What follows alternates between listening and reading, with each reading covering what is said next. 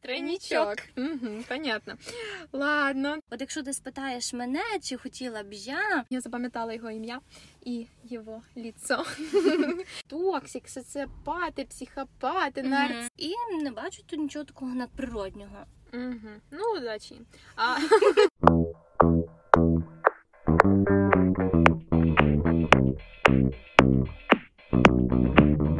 Привіт, друзі! З вами Іра і Маша. Welcome до другого випуску подкасту нашого курсу англійської за серіалом Why Women Kill. Ми створили цей подкаст для того, щоб ще раз заюзати всю ту лексику, яку ми вивчаємо на нашому курсі, а також попрацювати над вимовою. Це ми вже за традицією зробимо в кінці. Ну і, звичайно, наш подкаст має і розважальний характер. Тут ми будемо ділитися своїми історіями, думками, обговорювати різні цікаві теми, на роздуми щодо яких нас підштовхнув офігезний Nothing But Fabulous серіал Why Women Kill. Ну що, Маш, давай про другу серію. В другій серії дівчата дають жару. Повного жару. Сімона мутить з підлітком, з Томі, його звати, правда? Бет Енн починає дружити з Ейпріл, коханкою свого чоловіка. А Тейлор взагалі привела додому до чоловіка свою коханку, і вони замутили three-way. Тройничок. Угу, понятно. Ладно, тому я думаю, що цього разу наша тема буде super clear. Нам нічого не залишається, як просто поговорити про стосунки в усій їх різноманітності. Тому пропоную взагалі почати із Сімони. Угу, бо це дуже цікаво для мене. В Америці, наскільки я знаю, ці теми стоїть дуже гостро. І взагалі заводити стосунки з неповнолітніми, це, по-перше, ти руйнуєш собі кар'єру, ти руйнуєш свою репутацію. А від цього в Америці дуже багато чого залежить. Це, в принципі, зруйнувати все життя своє, знаєш. Але, незважаючи на це, в кожному серіалі, який я можу зараз згадати, який приходить мені на думку, я пам'ятаю такі стосунки. Наприклад, ми вже згадували Desperate Housewives, там була ця Габріель, пам'ятаєш? Так. Вона мутила з молоденьким футболістом, чи хто він там був? Ні, Гарденер. А, Гарденер, да-да-да. Вона мутила з ним, Джоном. Я запам'ятала його ім'я і його ліцо. Потім, я пам'ятаю, дивилася, дуже любила серіал Pretty Little Liars. Там вже імен я не пам'ятаю, але, здається, Арія зустрічалась взагалі зі своїм шкільним учителем. І тут в Why Women Kill добрий день знову. І я не знаю, ти взагалі що думаєш про стосунки із значною різницею у віці? Я не питаю про неповнолітніх з повнолітніми, так? Тому що мені здається, що це просто має бути заборонено, як це в принципі і є. І що це взагалі не ок і супер перві. Угу, я повністю з тобою погоджуюся, що головне, що всі були повнолітні, а там вже хто як собі хоче. От якщо ти спитаєш мене, чи хотіла б я, питаю, то скажу тобі так. Мені головне, щоб з людиною було цікаво і щоб в нас були схожі цінності. Хоча я можу сказати, що іноді люди мають однакові цінності та погляди на життя, навіть коли вони однолітки або хоча б приблизного віку, а іноді і з різницею в віці. Плюс ми знаємо, що психологічний вік людини може відрізнятися від фактичного. І іноді, там, наприклад, чоловіки в 40 можуть вести себе як діти, а молоді люди в 20 вже мають багато досвіду і є сформованими особистостями. Ми, наприклад, з моїм чоловіком однолітки, і нам, наприклад, дуже комфортно разом. А головне весело, бо ми не встигаємо погрузнути в рутині. Drown in the routine. Я зрозуміла. Супер, що так. Бо я знаю, що дівчата взагалі люблять подивлятися на хлопців, які є старші за них, знаєш, тому що є такі, я не знаю, це стереотип, факт, гіпотеза, гіпотенуза, що це взагалі? Косинус, аксіома, що типу... А може просто правда. Знаєш, що чоловіки трошечки відстають в розвитку, і коли дівчатам вже цікаві якісь стосунки, вони ще до цього, наприклад, не готові. Або не можуть дати дівчатам те, що вони хочуть на... що не хочуть. Тому так, але повертаючись до нашої теми, я б сказала, що ситуації є різні.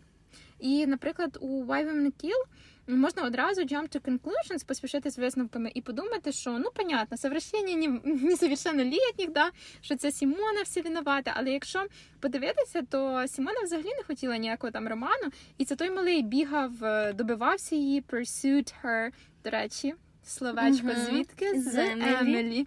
Так. Але потім ти біжи і докажи, хто кого добивався, хто хотів, хто не хотів і так далі.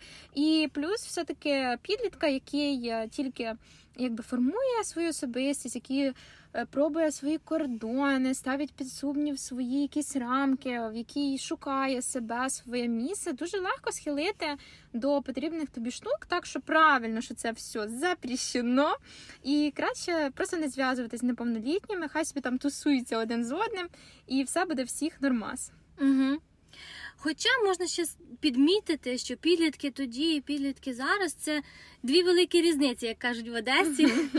Тоді люди набагато швидше ставали дорослими, ну, іноді навіть раніше, ніж 18. Угу. Ну, окей, Маш, а як щодо відкритих стосунків? Одне діло, коли вони відкриті, коли ти з кимось зустрічаєшся, але тут вони в шлюбі взагалі-то. Тут ти маєш на увазі в Ілая і Тейлор, правильно? Так. В серіалі. Так. Угу. Ну, добре.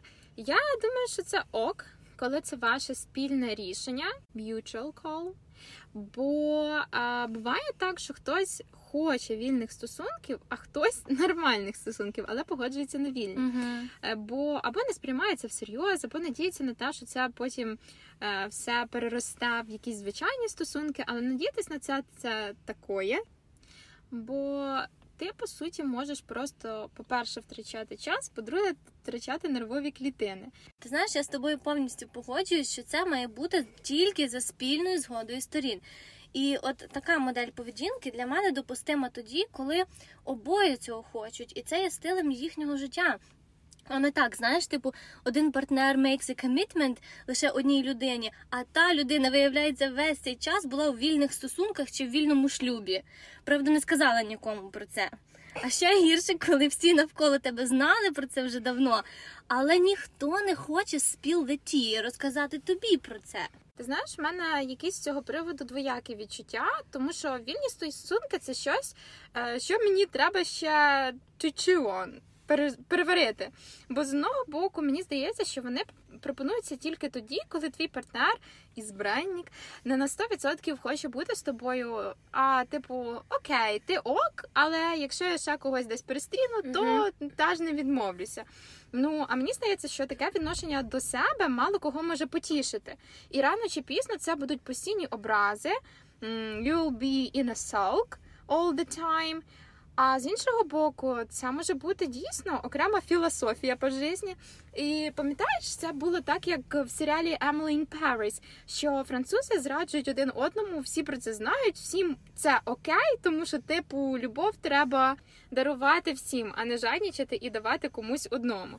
І ти знаєш, я думала, що це просто exaggeration. І може для серіалу, там для сюжету, але зараз моя подруга приїхала до Франції, вона студентка, вона тусить з молоддю, і вона так і каже, да, всі мають кучу партнерів, усіх вільні стосунки, всім це підходить.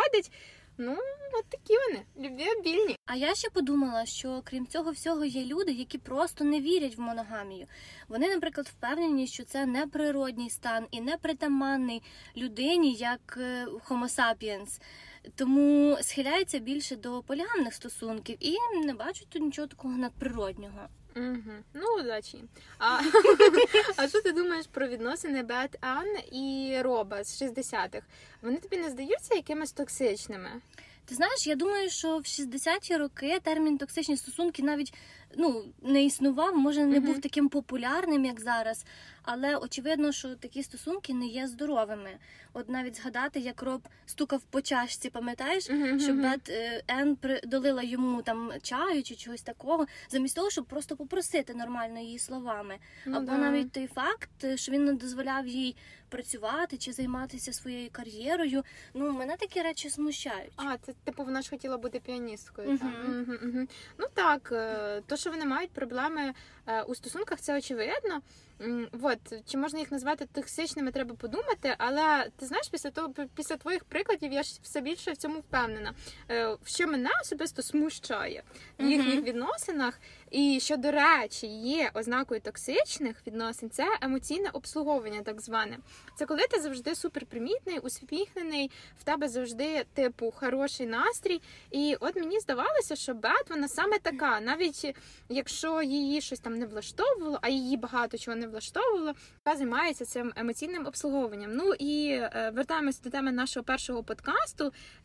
Так раніше, але думаю, навіть в деяких випадках і зараз виховували дівчаток, що жінка повинна створювати хорошу погоду в домі, затишок, а туди якби не входить прояв свого незадоволення, якогось роздратування чи якихось негативних емоцій, які 100% є у кожної людини, бо ми не робите. І якщо ти будеш це все замовчувати і посміхатися, то це точно з тебе зробить якогось невротика. І взагалі це також про особисті кордони, тому що щоб тобі не казали чи не робили, ти все одно все згладжуєш і стараєшся зробити вигляд, що все ок. Інша людина з часом взагалі не буде бачити берегів. Uh-huh. І, до речі, ще індикатором токсику може бути небажання людини спілкуватися з партнером, коли ви типу разом, але стараєтесь або уникати один одного, або ви віддаляєтесь взагалі, pulling away. Угу. Ось чому існує думка, що відносини – це робота. Хоча мені особисто не дуже подобається цей вислів, бо багато людей сприймає це як щось тяжке і не завжди приємне.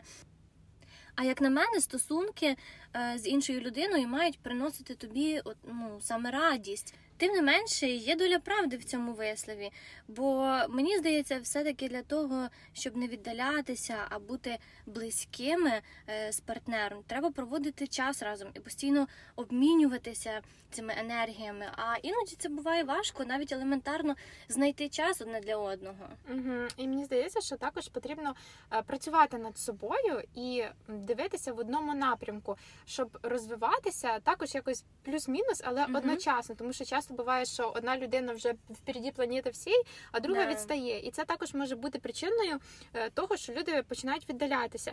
А ще я хочу сказати, що не хочу бути кеті, єхіднічити, але всі останнім часом дуже говорять про цей токсик, социопаты, психопаты, нарциссы, мужчина-нарцисс, як определити. Але насправді дуже багатьом треба починати з себе, тому що, це була якась такий жарт, що хотів відвести свого там партнера до психолога, щоб доказати, що він токсик, а оказалося, що токсик це я в наших отношеннях. Тому треба також починати з себе, бути самодостатнім, мати стержень внутрішній, знати, де твої особисті кордони, і найголовніше, вміти їх обозначати і відстаювати. І, звичайно, якщо ти бачиш, що діла не буде, і ти себе почуваєш не ок в таких стосунках, то краще звідти спригнути, як можна швидше.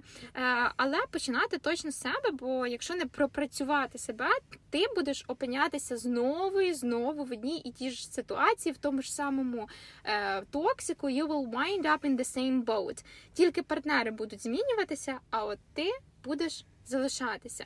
Крім того, що над собою треба працювати, треба також знати індикатори, які вказують на людей, які будуть для тебе токсик, навіть на тих самих нарцисів. Ти все одно маєш якось зрозуміти, що це він тобі дає якісь дзвоночки перші. І вже на цьому етапі вміти піти, сказати йому до побачення. Так.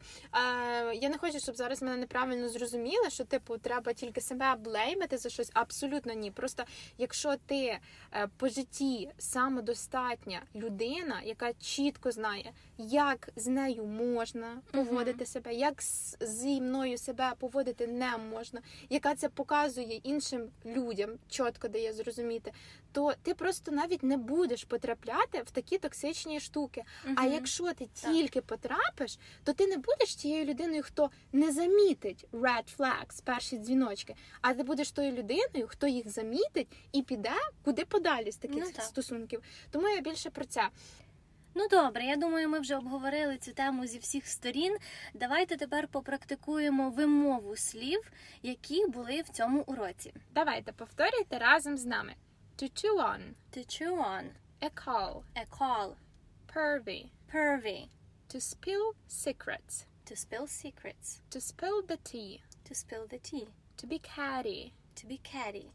To wind up in the same boat. To wind up in the same boat. To pull away. To pull away. To drown in the routine. To drown in the routine. To be sulking, to sulk. To be sulking, to sulk. To jump to conclusions. To jump to conclusions. To upstage someone. To upstage someone. Єй! На сьогодні це все. Скоро почуємося у 3-му подкасті. See ya! Bye! Bye!